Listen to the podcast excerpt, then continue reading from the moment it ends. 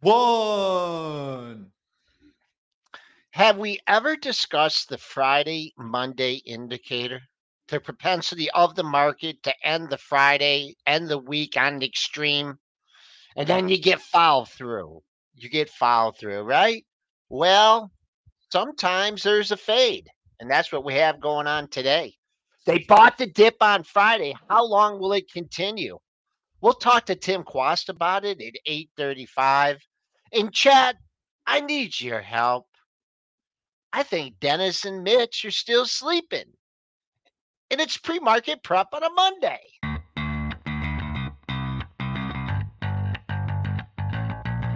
Coming to you live from downtown Detroit, this is Benzinga's Pre-Market Prep with your host, Joel Elconin This is a volatile puppy here, isn't it? and Dennis Dick I'm bidding a penny. I'd buy that stock for a penny. With everything you need to start your trading day.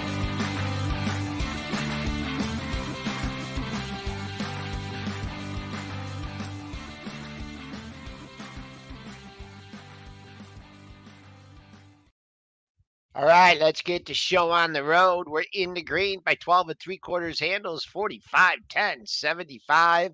The buck is up a quarter, 102.09. Bonds in the red, but a little over half a point, 121 and 12, 30 seconds.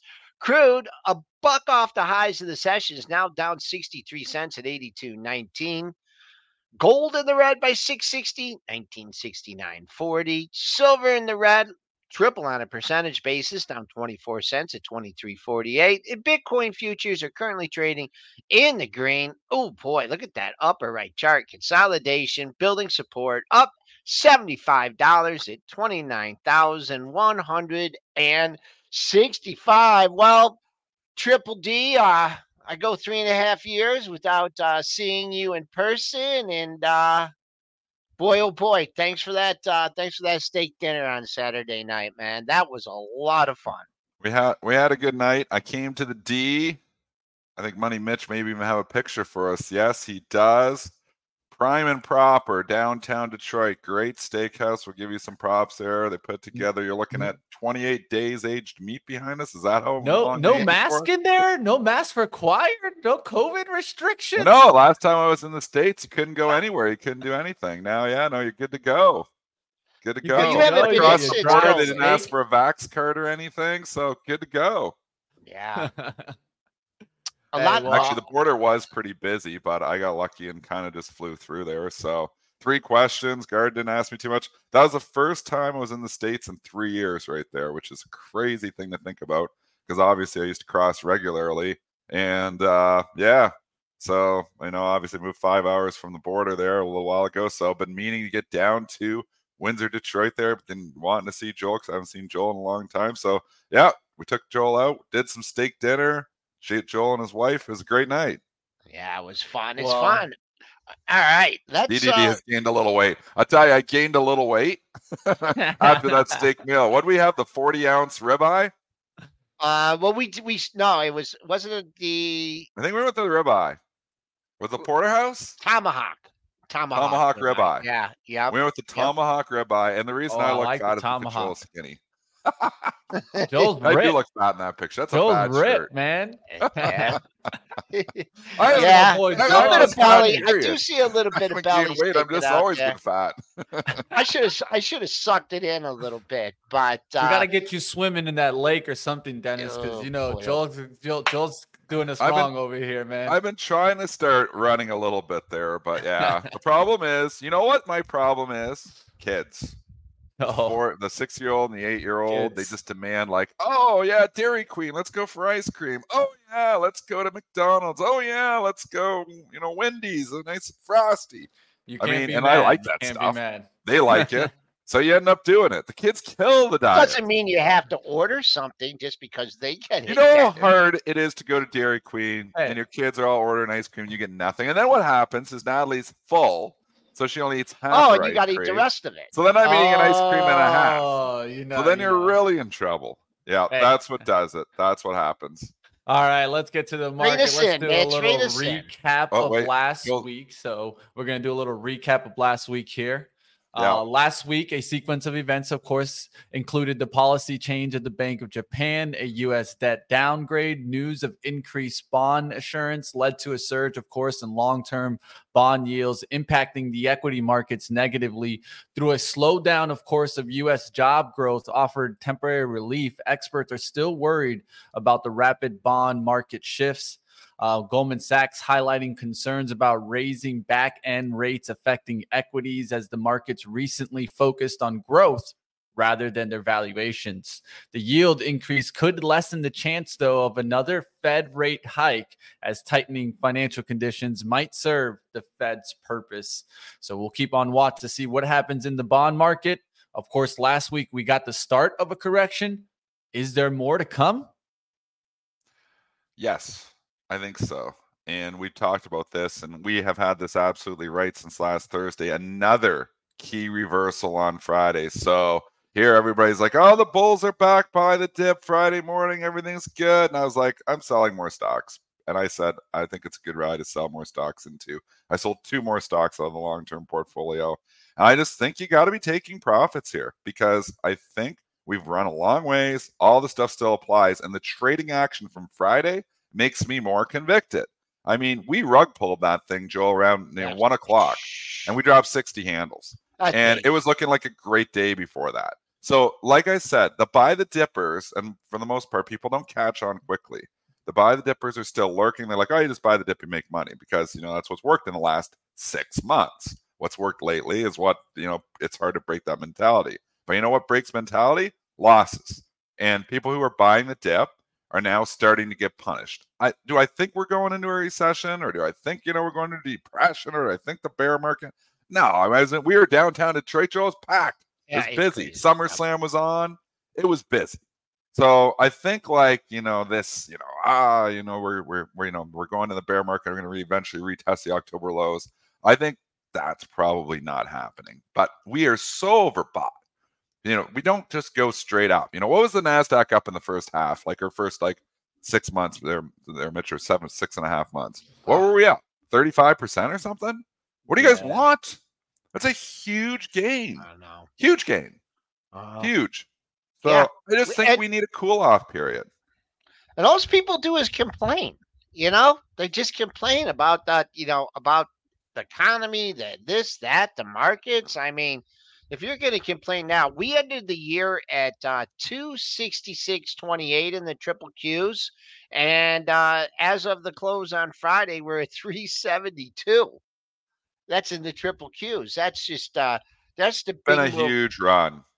And you are paying premium prices for all these stocks now. Definitely at the end of 2022, because we had a year and a half bear market, end of 2022, there was a lot of stocks that were just flat out oversold. You know, like we talked about, like the upstarts going from 400 to what, 10 bucks? I mean, everything was just massively oversold. We even talked at the end we th- I thought there was going to be a January effect relief pop. Go back and look at my tweets from December. I was calling you, and people say call Tesla wrong. But last week I was calling for a January pop. I thought we'd get a few weeks where we'd have a relief pop in all these names. That relief pop just has continued for the first seven months of the year. It's now completely overdone. That's all. So I think we need a cool off period. And I think I'm right. And I think the market is showing that we're right here. So I think rallies continue to be sold here. Not saying you have to sell out all your long term investments, but I think if you're 100% or invested on margin in this, I think it's prudent to raise some cash here because we're overbought when the stocks aren't cheap.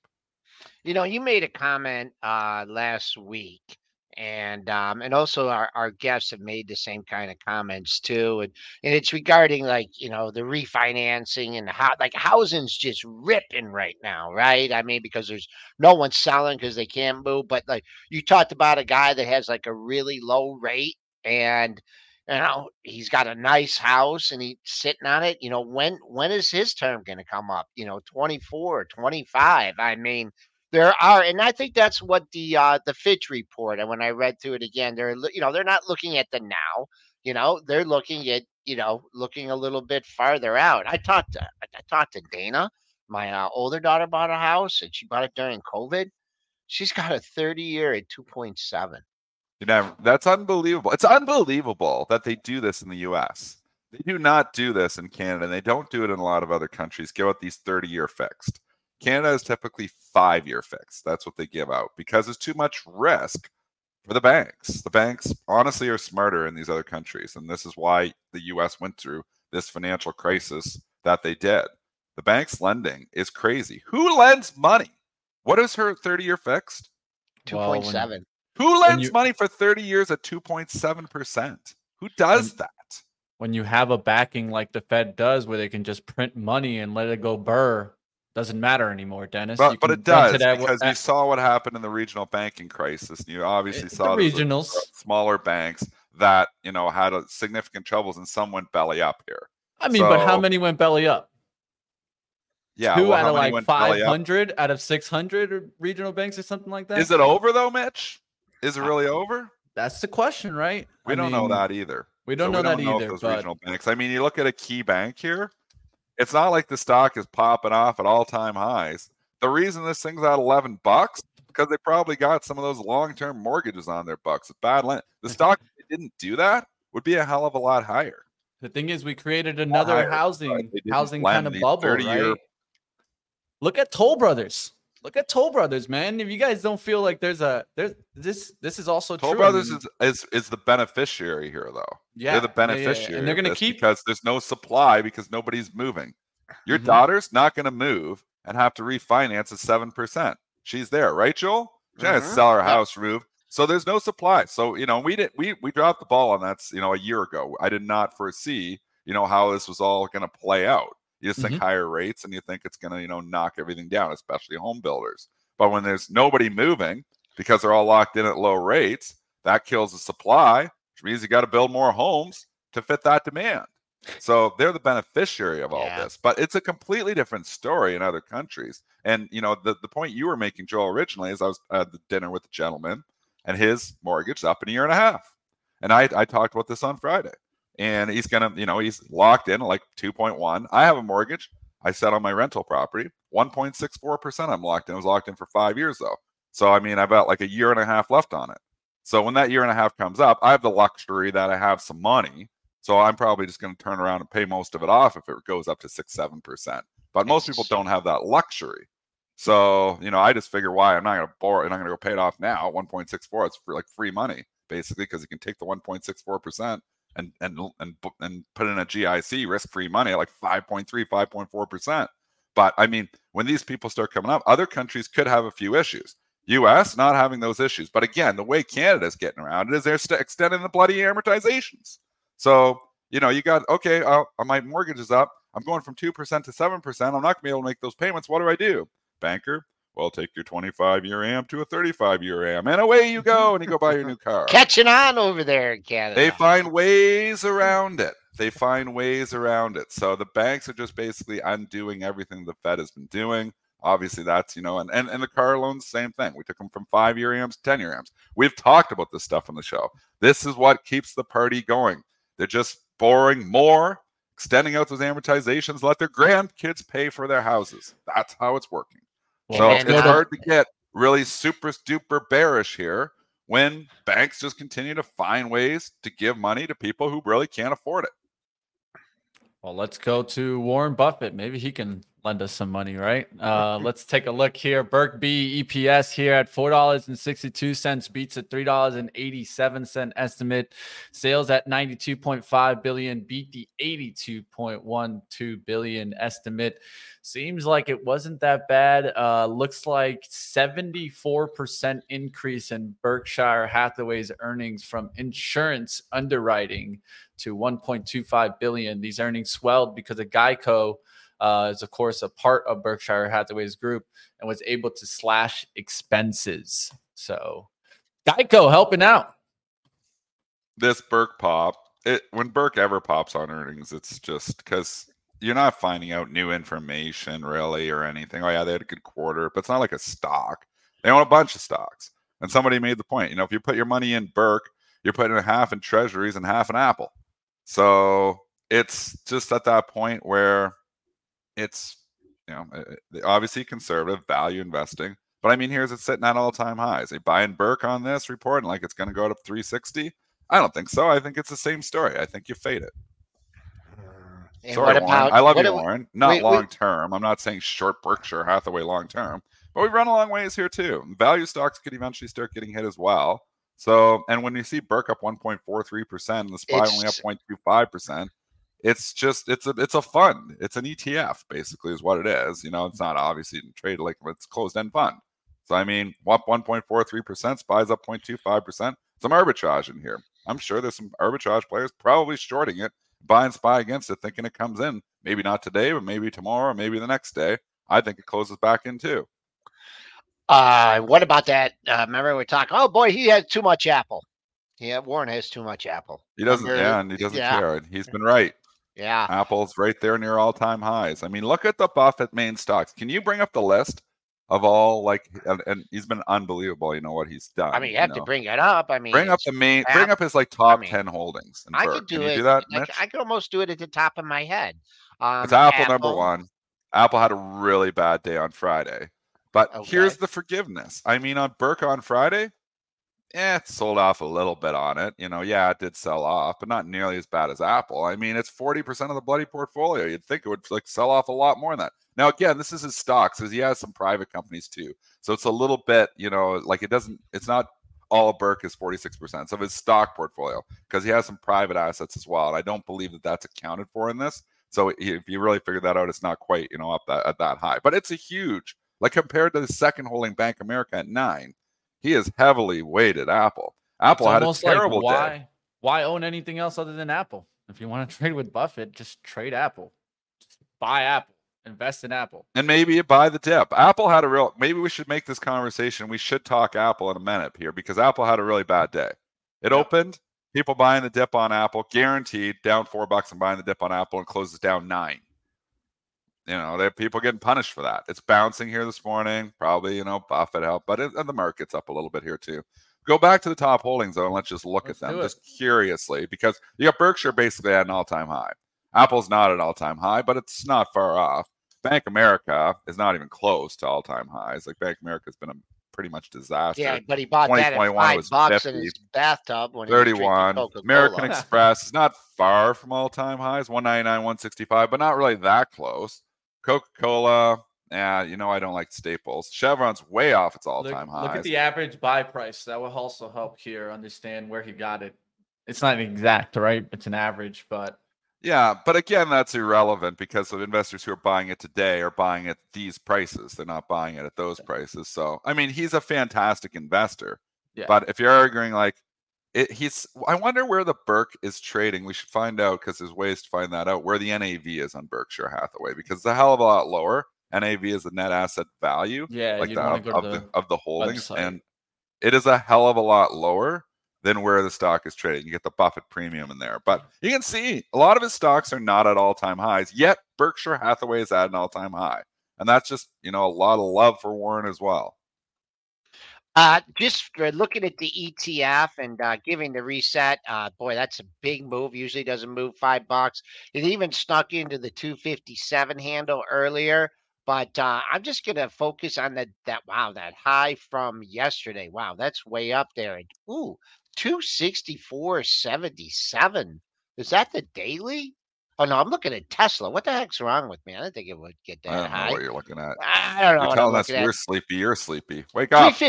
350, 355, folks. There you go. 350. All right, all right. I'll wake you boys up. I'll get you awake in here. Let's go and let's talk a little bit about. I know you what you two are doing this weekend. Tell the truth. You guys were watching Barbie, baby, as uh, Barbie movie from Warner Brothers Discovery is on track to hit one billion dollars at the global box office. CNBC is reporting that, and this achievement, of course, is going to bring Greta uh, Gerwig, the fir- the film's director, the first solo female director to achieve this feat. So shout out to the women out there, uh, especially women directors taking over here. Barbie, what's going on, guys? Did you guys go watch it together? Uh, my my wife took my kids. I think it was Thursday night last week, so she did see it. She said it was pretty good. Um, she said it was a lot of like sexual innuendo. Like the kids aren't going to grab that, but it was like not. I mean, like they had to make think. it for adults too. That's what she Adults said, you wanted to go not watch like it. think like this. Like she like it was cute, and my daughter, six year old, loved it. But I mean, it was. She felt it wasn't fully even for kids. So It, she was a it- little Really? bit it was like, created for oh. all ages. Remember the remember the also the rating. Also, it's not rated G.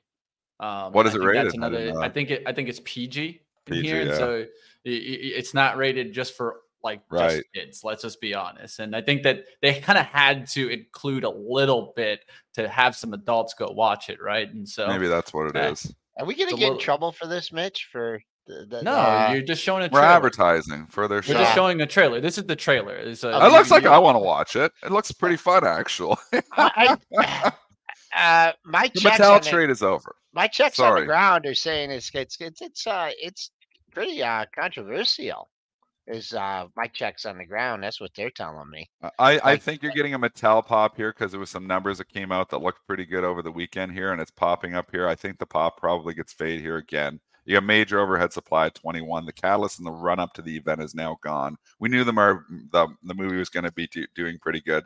WBD had a day though on Friday. I don't know what happened on WBD on Friday.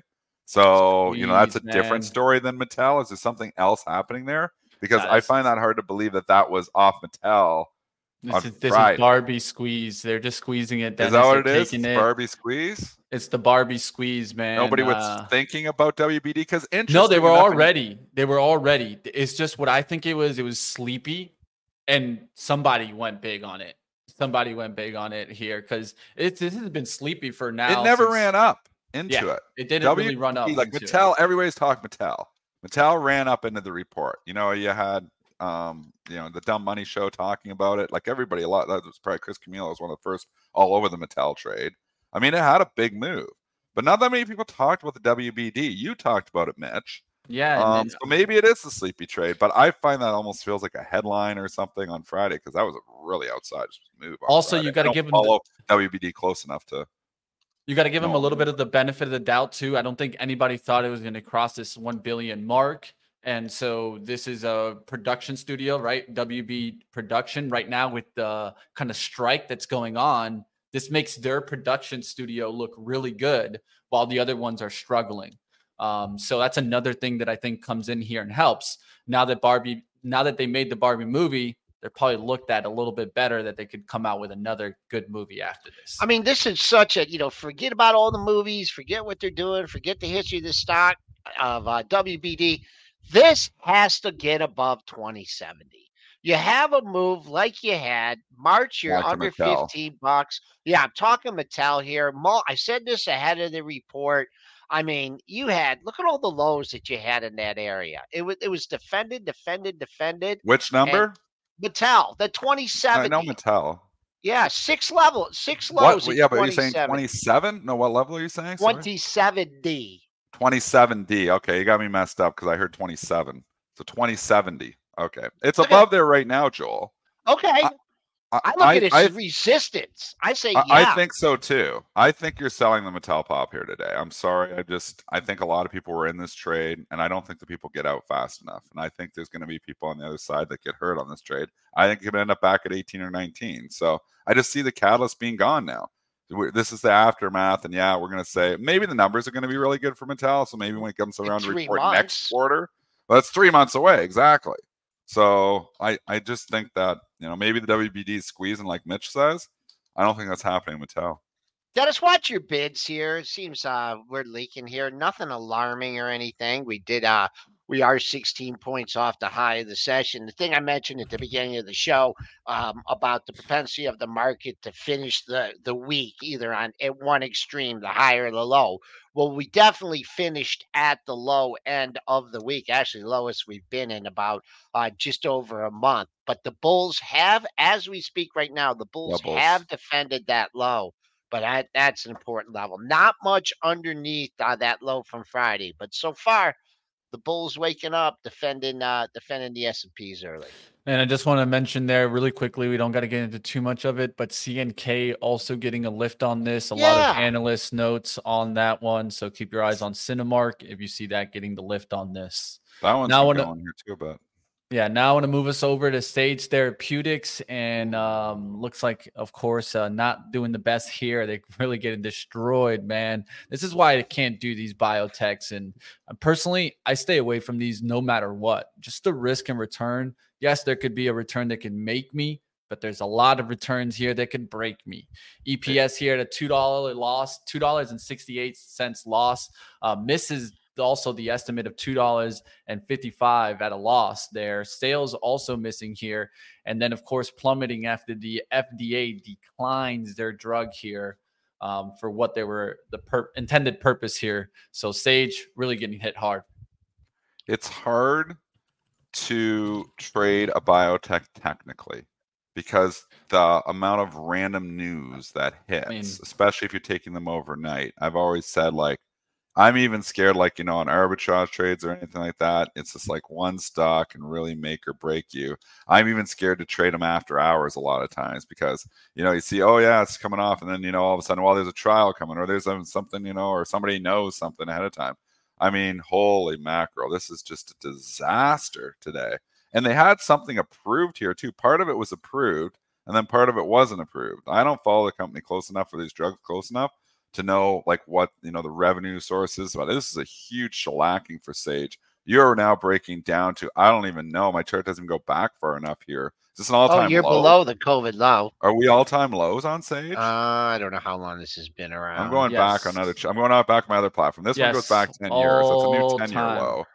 No, but we're going to go back low. further here. I don't think it's been around that long. I think yeah, it. So it's going to be a new all time low. Yeah. Oh, yeah, guys, is. I got you. All time low for sure. All time low for Sage. Wow. You're below mm. 2014 levels, and that went to 24, 25. Yep. I mean, it's going to open with a $1 billion. It was $2 billion market cap when it closed.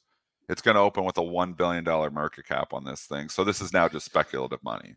The Sage ugliest head and shoulders I've ever speculation seen. now. Like I'm, it's a lottery ticket. It's a zero or it's something.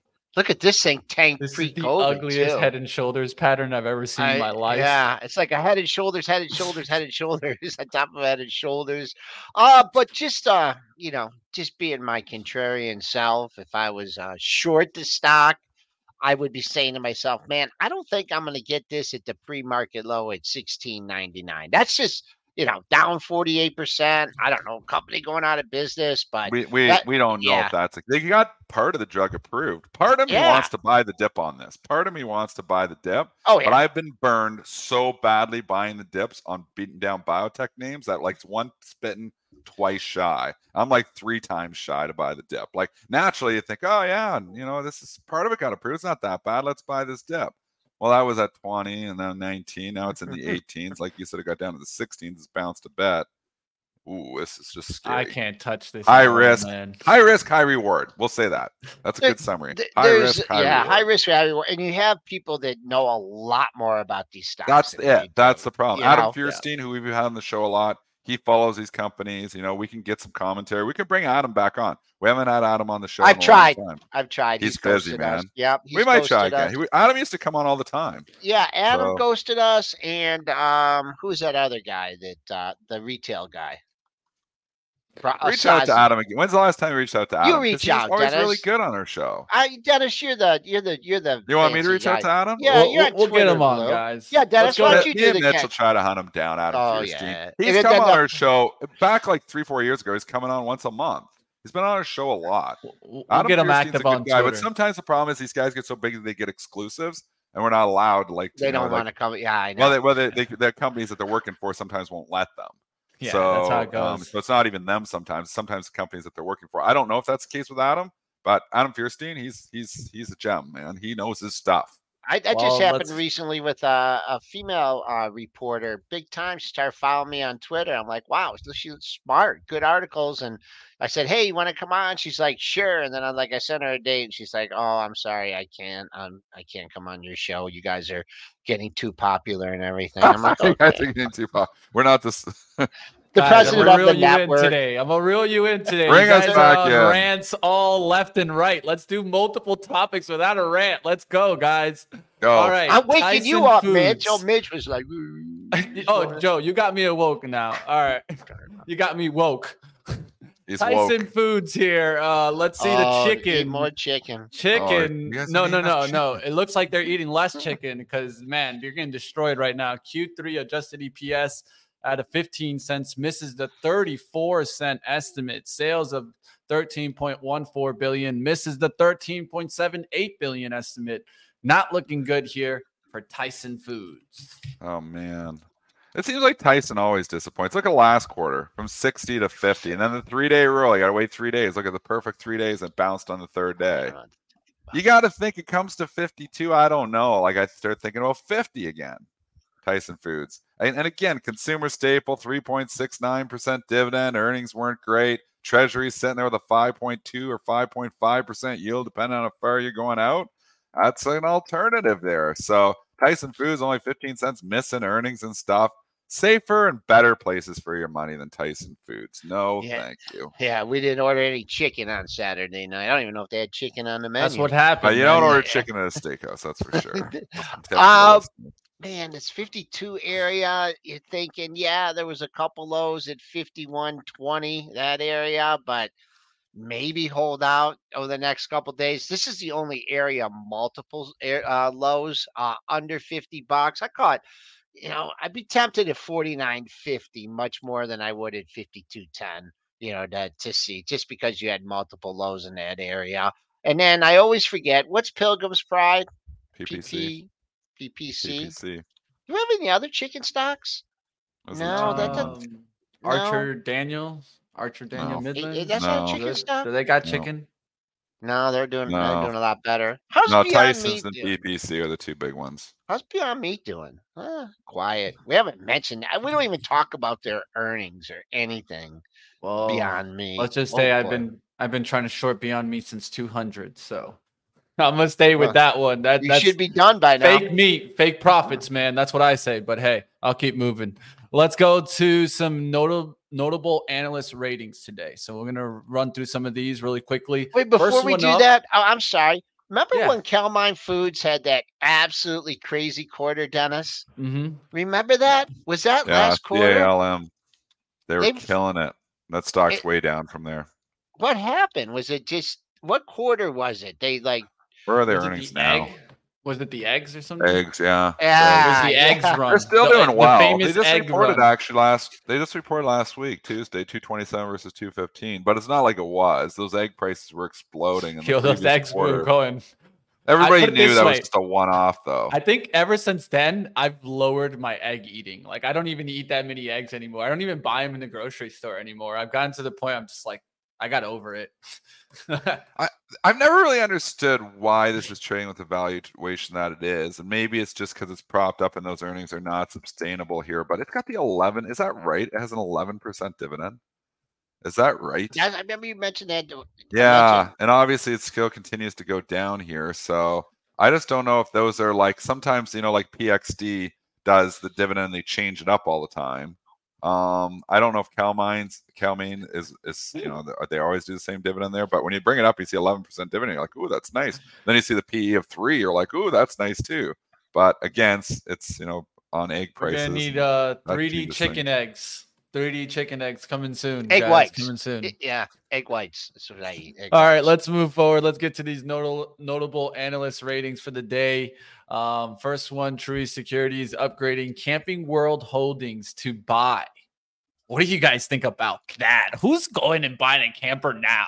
If you didn't buy it in 2020, you're telling me you're going to go and buy it now?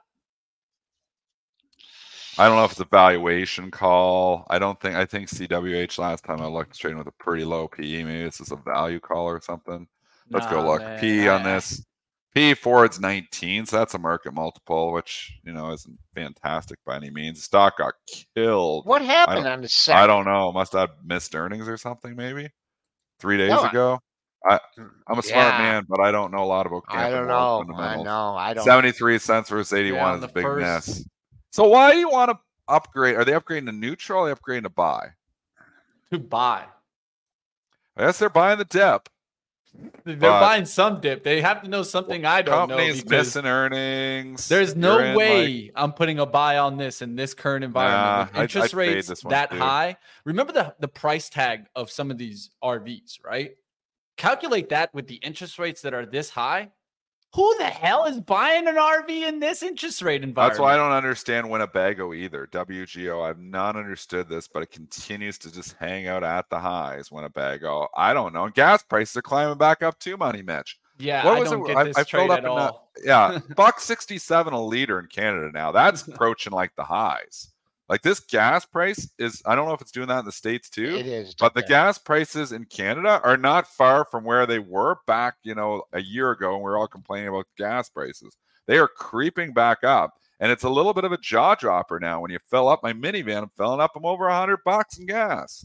What do so, you think about this chase here on UBS upgrading Wayfair to buy and raising price target to 110?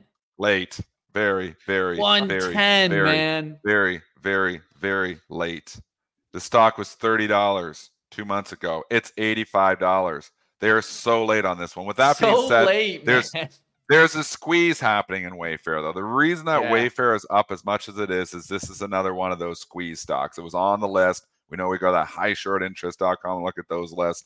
And that's where a lot of retail traders go as well, because that's what they were doing back when they were squeezing everything two years ago.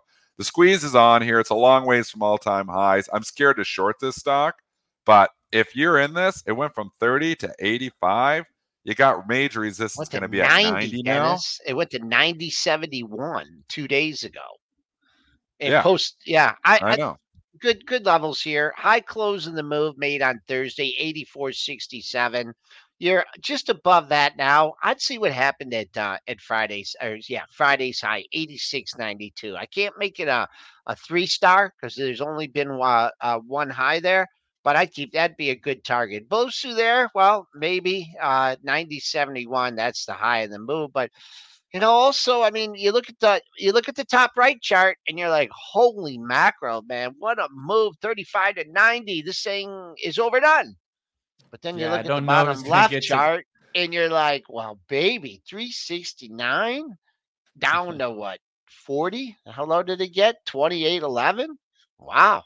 Maybe it's just getting it, going, but they better be selling a lot of furniture. Let me just say that much. Uh, I, let's keep my going. wife buys some stuff on there. We, we buy some stuff. I, I bought some stuff, but there's a whole other ball game. I think going from 30 to 110.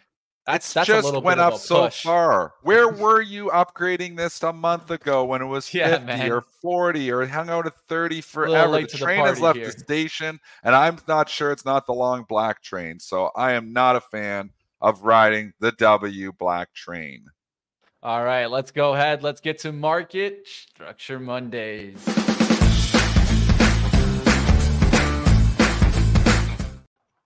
All right, Tim Quast, of course, founder and Market Structure Edge. How are we doing today, Tim? I'm well, thank you. And I think Ride the W Black Train is a Bob Dylan song. I believe. I believe, it, I believe it is. Yes. Taking it uh, back to Bob Dylan days. What, what, what song? What Dylan? I love Dylan. What, what song? Yeah. Tim, do you have us on the background? We're getting a little feedback. I'm not sure if you can. I, I, you know, I don't, but I want. I don't have a mic on. So if oh, you okay. want, if you want, You're okay. I can put one. Is it, it's not okay? bad. It's okay. We can be okay. Uh, if you're in your car, turn down your radio. That's what he always says. No, I'm sitting in the conference room. I just decided I wouldn't use the the earpiece, you know, and sometimes okay. that's a bad decision. So, uh, anyway, nice to see you guys. Yeah, happy Monday. Uh, Tim, what do you think of these markets here? Because we have kind of, I've been arguing for the last seven days here now that I feel like sentiment has turned to a certain extent. It's turned to profit taking, where we've had such an incredible first half. I've argued the back half is not going to be as easy. We've seen now a couple of days where the market has been up and the rug pull has happened. We saw it uh, a week ago from Thursday, and then we saw it on Friday as well. We were having a fantastic morning on Friday. Then they pulled and they dropped at 60 points. It feels like the rips are being sold and the dips that are being bought are not holding here now. It feels like something has changed. Uh, yeah, and I'll tell you how how we think about this from a market structure standpoint. You know, we it was probably has it been three weeks now? I think three weeks ago, roughly, we all talked about this Nasdaq 100 rebalance. And uh, for, for those, just as background, so the, the NASDAQ got concerned that there's, you know, too much weighting in the largest seven tech stocks. And so they basically shaved 12% off of those in their index weighting and sprinkled it down through the remaining 93. And we were talking about that. I want to say it was it was the the week of the end. The Friday would have been the 14th. So whatever the so whatever the Monday would have been, that was it was that long ago, almost a month ago. And uh, we talked about well, how could that? I mean, could that be a problem for the market because the market is so dependent on that that largest seven. So yes, there from a market structure standpoint, Dennis, things changed. Uh, and I'll show you. And it's interesting that on July 11, July 11 was the day that the way we look at the market, the way we look at supply and demand, that the market is driven by supply and demand. And when there's excess demand and insufficient supply, stocks rise. And when those conditions deteriorate, they fall. By the way, here's Wayfair. Uh, I might as well do this since I pulled all three of those stocks up. Quick, just a quick aside. If you're, you know, if you want to think about stocks like that and and wonder what is happening behind price and volume, yeah. which are consequences. Price and volume are consequences of the underlying supply and demand, and the demand comes from purposes with different time horizons. It's not all the same. Everybody isn't buying and selling the market for the same reason that you are. And so uh, it, I mean, you traders, right? So look at Wayfair. It's had excess demand. This is demand here, and I have, won't lose my train of thought. It's it's 10 and it it remains well above five. So if you're using, if you look a longer term, keep your portfolio weighted towards stocks that are above five and where supply is trending down. And that has been true for Wayfair, certainly across this 30 day period, but it's been even longer. And this is why it popped, Joel. There was a big drop in supply. Short interest, folks, if you try to squeeze high short interest stocks, be careful because you're you're not recognizing how the stock market works.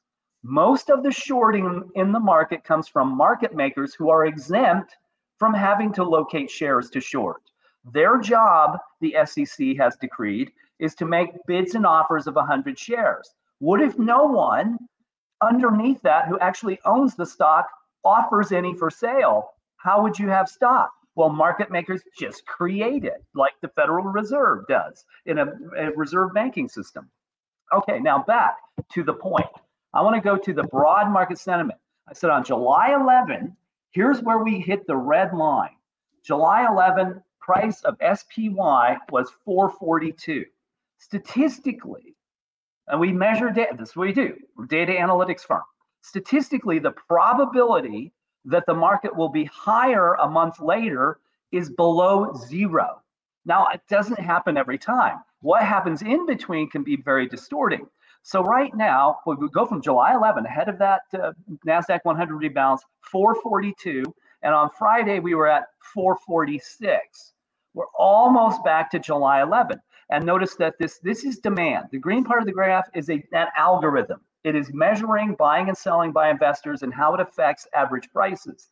And so we can measure buying and selling. And then this is SPY, the price of SPY. Notice that they track each other pretty well, gives you some predictive capability. Now it's falling. Here is why the market is deteriorating. Very simply, demand is falling and supply is rising. That you can see. Combination. See it coming. Now, mm-hmm. why is that occurring? is the is the big question. And here's part two of my answer, and I realize it's a long-winded answer, but I think that this is important.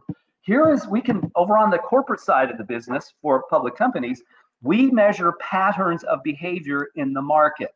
And so when you see a big purple and green pattern in the market like this that is started after the 24th, the 24th was when the NASDAQ rebalance took effect. Following that, this pattern of green and purple, this is exchange traded funds like the triple Q.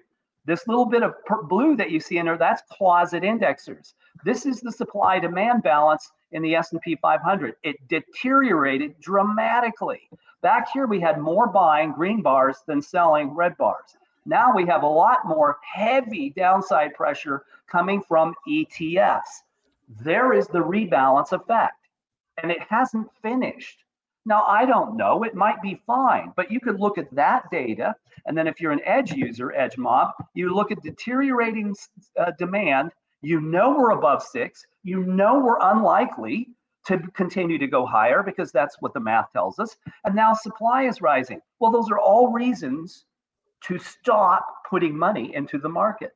Really, it's simple. Do I do it? No, I still try to trade. And and so then I get stopped out more. And you wonder, well, why am I getting stopped out? There's a very simple mechanical reason for it. When there is excess demand, all the intermediaries will lift the offer to sell. They'll sell stock to you at a higher price. When the supply demand balance deteriorates and volatility diminishes, why the VIX is a lousy leading indicator, it's a lagging indicator. Yeah. Now, what are they going to do? They're going to lower the bid. Well, what will happen? You get stopped out. so, how would you avoid that? Well, you go, well, I guess I'll just take my money out when this thing starts to deteriorate and this thing starts to rise. Maybe that'd be a good reason to go park my money in cash at four and a half percent.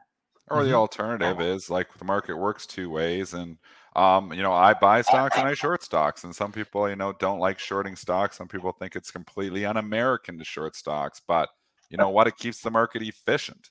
And I mean, shorts are working better right now. I'm not going to lie. They did not work well in the first half, but they are working a lot better right now. Blindly shorting the rips on some of these pops on these stocks is working. Um, it started working a couple yep. of weeks ago and it continues to work very well to Friday's point. Anybody was shorting Monday morning or Friday morning was probably making a lot of money by Friday afternoon. So where the shorts yep. have been losing, losing, losing, they are starting to win again. Yeah, this I agree. Is where I shorted I shorted the market last week too. I now I do it in a very low risk fashion, which you can do too, traders. I use SH. So it's a short S&P 500, very liquid vehicle. It's not going to give you massive returns. But you know, if you you know you short a couple thousand sh- and it's very liquid trades, there are oftentimes a million shares at the bid and the offer. You can get fill any size trade. Yeah, so it makes it very easy to do that. And when you see this, you know, you can just say, well, this is starting to tick down. Don't worry about what the price does next. You already have a leading indicator that tells you demand is deteriorating and supply is rising. Put it, that's when I did it. I put a short on right there. I closed mine out last week, but I may put it back on. You know, I can always come back this week and and uh, see how things look. But yeah, I agree with you, Dennis.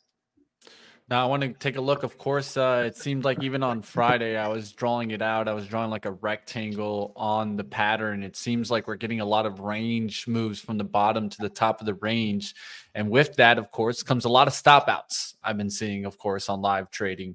Why do you think we've been seeing a lot of stopouts, Tim? Well, it's exactly what we've just been talking about. And by the way, this is how this is what I do. So if and and I bought I bought McDonald's on Friday near the close, and it, I don't know how it's gonna go, but uh, here's what I do. So here's McDonald's MCD. It's got demand at five. Very so all these are fives. This is the low volatility portfolio, and so it's it is a low volatility stock. All the low volatility hedging portfolios are going to have stocks like this, highly liquid. They trade a lot. They have a lot, the big trade size. That's what this is. Dollars per trade, big trade size. You know, to get into the top 500, you got to have about $5,000 per trade. So these are all very liquid stocks. And MCD moves 1.4% every day, high to low. So, you know, if the, it's at 287 now. And so it was 280 last week. It was 289 and it dropped to two, close to 287. I thought, well, I'm buying that. But all I'm after is 70 basis points. And to answer your question, Mitch, I know I'm at higher risk now because traders are more likely to lower the bid than than raise the offer. All right, so I have to shrink my expectation of return. Now, before I would say I want 1%. Well, now maybe I just want 50 basis points on that. You say, well, is that even worth it? well, 50 basis points a day isn't bad if you can get it. But you have to realize that is why you're getting stopped out more traders. It's not complicated. It's not a failure of data. It is simply the mechanics of the market. And as demand deteriorates and supply rises, what happens to prices? They fall. And so you have to realize you have to change your expectation. I'm not going to make much there, but take it. Okay. And I want to let me give you a case in point, my own situation, because I think it'll be helpful for you as a trader. I traded Upstart on Friday. So I think it's still in here. Yeah. So Upstart is a very volatile stock, 9% volatility. So when it was down 8% on Friday, I'm like, well, that's all of its volatility. I'm buying that. Uh, but but I put my limit up 4%, half that too much in this market. It immediately went up $2, two, you know, roughly 2%. Uh, so I should have taken that. And instead I didn't, and I got stopped out. Now I didn't lose much because I had a very low, you know, I only put it down about 30 basis points, but the bid was lowered and my order was filled on the downside. I should have taken the 2%. That's what you do when you know supply and demand are deteriorating. All the data are there. They can tell us what's going to happen, but we are human beings are greedy. We want, we want more. So you For just sure. have to temper that. Yeah. I mean, What about timing this market real quick before we let you go, Tim? I mean, because uh, you know, I could like I know like Friday, oh, what an easy day. Well, it wasn't Yeah. an easy day. I mean, I got frustrated, you know, on the way up, you know, and getting stopped. And then I just said, okay, Yep. I'm just, you know, the market's going up today. And then you step away from your desk for like an hour and a half or two hours, it completely comes unraveled. So, I mean, you know, really, and I'm like, what's going on? You know, what's going on? What's the news? Well, no news or anything, but uh, just talk about how difficult it is to time the market, and uh, if you have any, you know, whether it's short term, longer term. I don't try and do it longer term, but just talk Yeah. about the difficult task of timing the market. Right. And of course, the orthodoxy is that you can't time the market. All of the advisors will tell you, you know, present this data saying, well, if you miss out on the best, you know, 5% of days, then you don't have any gains. Uh, that you can't time the market. Well, I, I don't, I believe that you can. Uh, and that you should. And it's not that you're timing the market, you're merely using data to know when, just like in any environment. Is it a good investment environment in private equity in this thing or that thing? You will know when those conditions change. Not a great time to invest in EV now in private equity. Back up two years ago, three years ago, it was. Well, the same principle applies in the broad market. And again, we're data analysts. I ran data personally with the, you know, we have a utility that uh, one of our engineers built, and I can put in parameters and I ran three year data using low volatility stocks. And that portfolio produced a 58% return over the trailing th- three years, August to uh, August 2020 to present. And I'm getting to your answer, Joel. And over that time, SPY was up 27%. So I could double the performance of the market, but that's not what mattered. There are 796 trading days, August roughly 4th, 2020 to August 3rd, 2023. And I produced that 58% return in a model. It's not, you know, models don't necessarily jive to reality in 335 days. So I had the remaining 420 some days where I could do something else with that money, maybe put it into real estate, into private equity, this thing or that thing. So can you time them? Well, you should. You shouldn't have your money at risk when all of the data are telling you that it's going to deteriorate. And what I used for the risk overlay was simply this broad sentiment. When it when when it rose over six, I took my money out. When it bottomed and returned to rising and supply fell, I put it back. Pretty simple model to run. And so I believe, Joel, that it's a it's wise to be aware of broader risk and to reduce your exposure to the market when it presents higher risk and increase your exposure when it presents lots of opportunity. But it comes back to understanding how the market works and what the money's doing. All I mean, like that's always. the point to pre-market prep. Just to sum up, is we try to be a market timing show. I mean, if Right. you want, and I think from a long-term investments perspective, dollar cost averaging over the course of 30 years is probably a good way to make money in the long run. But if you're tuning into this show, it's probably because you like trading. It's probably because you want to learn to time the market more. I think what Tim is saying, it is possible to time the market. Not everybody has to do this. If you have a day job, you know, you've got to put your time. If, if you're trying to be a full-time trader, your job is to time the market. So your job is to look at all the facts, to look at, you know, this, and this has been my job for 23 years. I'm a full-time trader. I am a market timer. It is my job. I'm going to be wrong sometimes. I'm going to be right sometimes. If I'm right more than I'm wrong, I make money. Or if I make more on my lose my winners and my losers, I can still be right, even though if I'm wrong more than 50% of the time. So Yep. market timing is possible, is what Tim is saying. Yep. And to a shameless plug at noon Eastern time today, I'm doing an, an uh, interactive brokers webinar that is basically on that topic. It is about using volatility and supply demand imbalances for short term gains. Very much about timing the market. Look, and it's not perfect, there's no perfect system. But if yeah. you have, you stack the probabilities in your favor and you're happy taking singles instead of home runs, you can be very successful. And so I'm going to talk about that at noon Eastern time. Interactive brokers, you can find it that way if you if you want to join. All right, Tim Quast, founder CEO, Market Structure Edge. You guys see the link in the chat. Get your free trial today. Thank you, Tim. Like always, good to have you. Thank you. Good to see you guys. Have a great Thanks, week. Sam.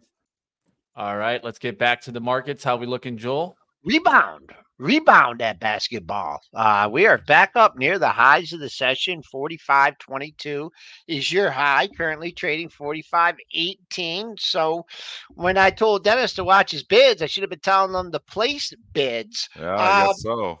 We're thin on the upside. I, I don't, you know, I don't have a great level. You know, if you really, yesterday's high is way up there. Um, I don't have um really anything until I, I I'm going to try and be patient, wait for this 45 40 area if I'm looking to short. We'll see what happens uh, this morning. It's another 20 handles away. We got a few minutes left. Do we want to do? Do we All right, so this is what we're gonna do. Since since we got a bunch to go through, we're not gonna do any levels. We're just gonna say, do you like it or do you not like it? Ooh, of course, like always, like you guys out game. there, you guys always out there take your own levels, your own oh, investment decisions. Understand we're just going to play kind of a game here with these headlines. Okay, game. Let's, Let's roll it. All right. First one up Wells Fargo's upgrade of DraftKings to overweight, raising price target to 37. You like it or you don't? I, I like, like DraftKings, but I can't chase it. I like it here. NFL season coming up. What do you think, Joe? You like it? Shorting opportunity. All right, let's, let's keep it moving. Let's go to Piper Sandler's. I'm scared of that. I, I'm taking the other side of that. Piper Sandler's upgrade on Monster Beverage to overweight, raising price target to 63. Do you like it? You don't like it? I say you like it. Charge up. I say fade it. Monster fade Beverage. it. Fade it. All right, Joe, ugly, you like it? ugly red candle. There'll yeah, be sellers. I'd sell it. this. Yeah, All right. What about you DWACers out there? DWAC trading higher, of course, and pre-market after uh, pre-market at their former president Trump Truth Social. Uh, Trump entering a plea of non-guilty, trying to bring the Supreme Court into this. Um, and I really it is trading higher here. Guilty. Do you like it? I'll tell you one like thing. I, have never liked it. I'll just keep moving. I, am not, it doesn't mean I'm selling it or shorting it. I just don't like it. So I'm i just never liked it. Yeah. I think we need to clarify. We don't like it means we're not buying. If we do like it, means we're buying it. So yeah, it, it's I'm as simple as that. Like I'm not buying it. No comment. Yellow Corporation files Chapter 11, but expects to repay all secured debt. Oh Yell, the recent stock that was getting people to scratch their heads, like, ugh, bankruptcy? Oh, the stock goes up 200, 300%, 500%, right? I don't like it, guys. No, I mean it's down, and these stupid things like who could do anything. Maybe it squeezes and goes back up. I don't buy bankrupt companies. All right, Lucid for today. Wait, you're skipping uh, me now? I'm, I'm, I'm moving. I'm moving Joel, fast. Joel says for today. Fast, Joel, Joel buying the got? dip in yellow. Yeah, I'll buy the dip in yellow. He's buying the. if I was short, uh, it's just so hard. Like, but yeah, this thing was uh five bucks the other day. Now it's under two. I mean, it's got it. Like, it's bullish. got bullish. All right, Lucid Group uh, getting a little bit of a lift here in the pre-market after they dropped prices of three trims of Lucid Air EVs over the weekend. Lucid is scheduled to report after the bell today. I would sell this in a heartbeat. I've hated Lucid since birth. I'm I've had a five dollar price target. On it. Dennis, we'll get right one day. We'll get right. we we are gonna get this. I don't have ever down. hit five. It never did hit the five. It got to we'll five forty six. We'll I gave that when it was fifty, when it was forty, when it was thirty. I thought eventually it's going to five. I got to five forty six. Didn't quite get there. I still think eventually it gets there, but I don't short into reports either, though. So a lot of people have been, you know, long this and been hurt bad. Not uh, not not a stock valid of my opinion. That even doesn't even warrant Joel's opinion. That's how much he dislikes Lucid. All right, last one here. Man U uh, is trading a little bit higher, but what I really wanted to bring in this was an interesting attachment of Tom Brady announcing a minority investment in Thursday's champion English soccer club, Birmingham City. As more celebrities and athletes own stakes in professional teams. And we're keeping an eye on Man U, of course. They're still trying to sell this, right? Yeah. Uh, the Glazer family exploring sales of the team. Of course, they they actually owned uh, the Tampa Bay Bucks, right? The same family that owns Malcolm Man U. Glazer. Malcolm Yeah, the Glazer. Glazer family, they they own it. And so a lot of people were thinking, well, why didn't Brady go to that? But hey, we'll we'll see what happens here. Man U is getting the lift here. I um I think it might get a bot eventually, but I don't chase stock, so I don't like it today. I like it on dips. It filled the gap, moving up. I mean, I'm not. I, I if I was buying it, I'd try and work to buy today, but uh, it's just it's come down. It's also going to get taken out at some price. I don't know what. I think so is, too. though. Somebody's So I'm like, I'm not. sometime. You know, I it'd be Yeah. ridiculous to sell or short this. I think it's getting taken come- out. I think we're gonna see Man U gone in within within. I- I'm gonna I'm gonna even say within 12 months. I think somebody's buying it. All right. And like always, keep your eyes out for earnings stocks as we come to earnings this week. I'll put the calendar on the chart right here. Like always, you guys can get this calendar on our Twitter if you guys don't already have it. What are you guys looking forward to later in the week? Oh, Palantir Guys- is exciting tonight. So Okay. let's see what they do with Palantir. It has been on an incredible run. It has run straight up into the report here as well. Not straight up into the report, I guess, but straight up for like two months. Sold off a little bit into the report. I mean, they're going to drop AI 10,000 times on that call, I'm sure. So I don't Does know. AI That- matter anymore? Yeah, well, I don't know. Palantir, Ah. maybe, maybe not. If they come That's out with something new, Yeah, they actually have to give me some numbers. I've been talking about this on my Twitter. Give me some numbers. Show me the money in AI. If you don't show Uh, me the money, I ain't believing it. Yeah. I'm very interested what Disney has to say on Wednesday. Still no position in Disney. Disney. Very interested because the parks were firing on all cylinders. Are they struggling now? I mean, Disney has so many problems here. I mean, poof, it's gonna be that's gonna be the highlight of the week. Really, is Disney's on Wednesday? Oh, it's not, man. You guys don't. You're. What do you What do you think the It's highlight? of the Thursday week and is? Friday. It's the CPI and the PPI. You guys. No, we're not talking you earnings. Slept, you slept. You slept You- through the Joel whole show. Who cares about earnings? The earnings season, it's over. We got Apple. We got all these stocks. Kind of, We'll I get some retail. Yeah, It's all about it. the numbers at the end of the week. You guys go go back to sleep, and uh, we'll be back tomorrow Joel, morning. Joel doesn't care about earnings. He just cares about this s- uh, the, the S and P futures. I care about earnings. Datadog looking at tomorrow. UPS Yeah, tomorrow. Just give me the highlights. Twilio. Um, you know which one I think might get be wrecked? interesting. Yeah, Upstart. I think Upstart I- it's run so far. I think if it pops, I think it gets sold. So Yeah, so that's going to be an interesting one. But we, the hardest thing that I can't do, I don't know about you, Dennis, but I can't short into that report. Even though I think that it could come down, no, I know. I can't You know, short into that I think I would short the pop. I think if algos. okay, like if you saw a lift in the in the after hours before the report, like if they gave you like the a report. report comes out. I think it could pop on the report, and I think if you got guts, I don't have a lot of guts sometimes, but it's I been the play to short some of these stocks on these reports. I'll tell you, it's been hard for me to do that. Shopify so- is a crazy like that's that's it went to 68. It's it's, it's going down again on Friday, 57. I mean, they just I like the gap stocks. down And the below. Shopify downfall again was when that president was on there and he was like dropping AI as many times as he possibly could, and then he was like so desperate to try to get the stock to go higher. He says Barbie. I was like, oh my gosh, this is just I- a sell when you're doing stuff. I'm like looking this. for this this that. gap fill. I'm looking for something in this gap for shop. Uh, I wanted it at 40. I'll take it at 51 or 50. And so if it I can come back to that level, yeah, Yeah. if it can come back down that level, 51, 50 50, would be good. That's a good then I can start using prior kind of resistance like 48, 49 to kind of risk off of. I need to get closer for shop. I'm not buying it up here at 57, even though there's some support right underneath it at 57. yeah. And of course, we'll have to keep watch also on Amazon because that had a decent move on Friday, but of course, didn't really continue ripping, right? And so, one thing I'm worried is that Amazon comes down into that gap zone, and that's how you get shopped through that support. So, I'll be watching Amazon today to see if it comes back into this gap. Did not sell any strong. Amazon. It's the one that I've got still. I have to hold something. I sold half the AMD. You know, I I, I sold a lot of stock. I sold more stocks on Friday on the pop. I sold Oxy, so I'm now out of my Oxy. Oh, I out of sell? Oxy. All Gone. right. I was like, it went down to 62 today and then popped back up to 64 area. I was like, I'm gone. I'm gonna get a shot. I think back at 58, and and I think I'm gonna get a shot back at the 57 to 58 zone. So I'm completely out of Oxy now. That was in there a long time. And then um and it was good. I mean, we day trade off that 58, the Warren level. We traded it. Now I took the swing trade off and you know the longer term trade off. All here, Oxy 58 level paid us. Um, so time to pay, get paid, move on on Oxy. Maybe it comes back to that Warren Buffett 57, 58 area. I'll reload. And then there was another one I sold. Oh, what else did I Did sell? you did you get rid of PXD yet? Or you No, I held got it? PXD. It's my only oil stock left. I was like, I gotta hold one. I like PXD. Look at the thing, bounce right back again. Yeah, I I, sold it on that PXD one dip day.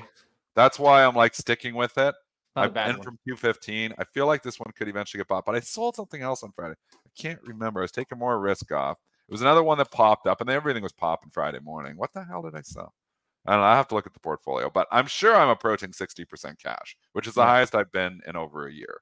So, I mean, I'm nervous about this market. I've been saying I'm nervous. I'm like, I'm raising cash up on the long term accounts, and I'm, you know, leaning to the short side on a lot of my trading.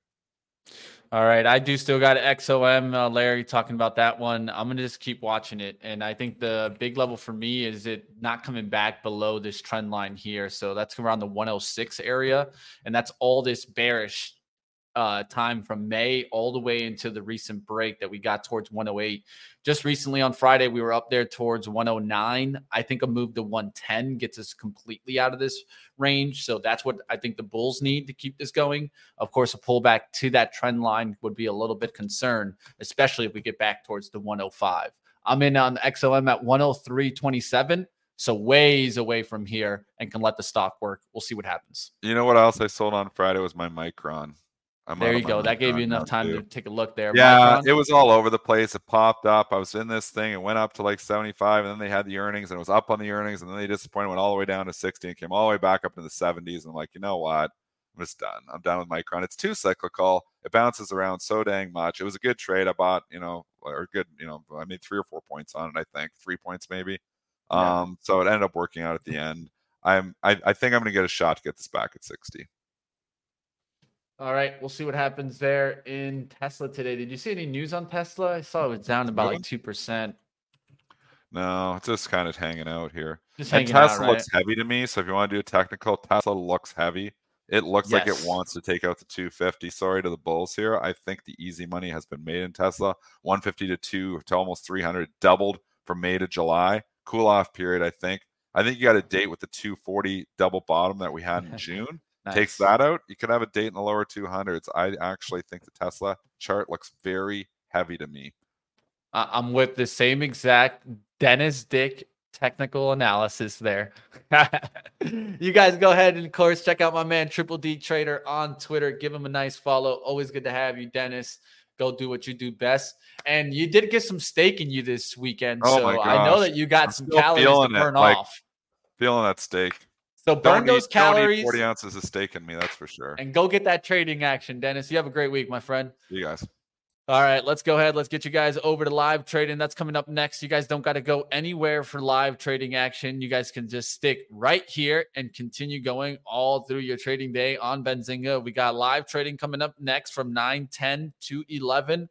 Then we got the Trader Bacon Show where you guys find out about traders getting all that bacon in the markets. And of course, later today, start swing trade 3:30. Don't miss it. I'll see you guys later today as I wrap up the market and get into all the market action. Of course, I take a look a lot at rotation, always trying to keep you guys involved with the sector outlook. So if you guys are interested in intermarket analysis and you want to learn more about that, how we can use sectors and industries to work backwards in the market versus how majority of people do where they work forward in the market. They look at stocks that are up and then look to see why the industry and sector is up. No, I work it backwards. So find out all that on, of course, Start Swing Trade. That's what I love to do, of course, is trying to stick with the rotation and being quicker than most.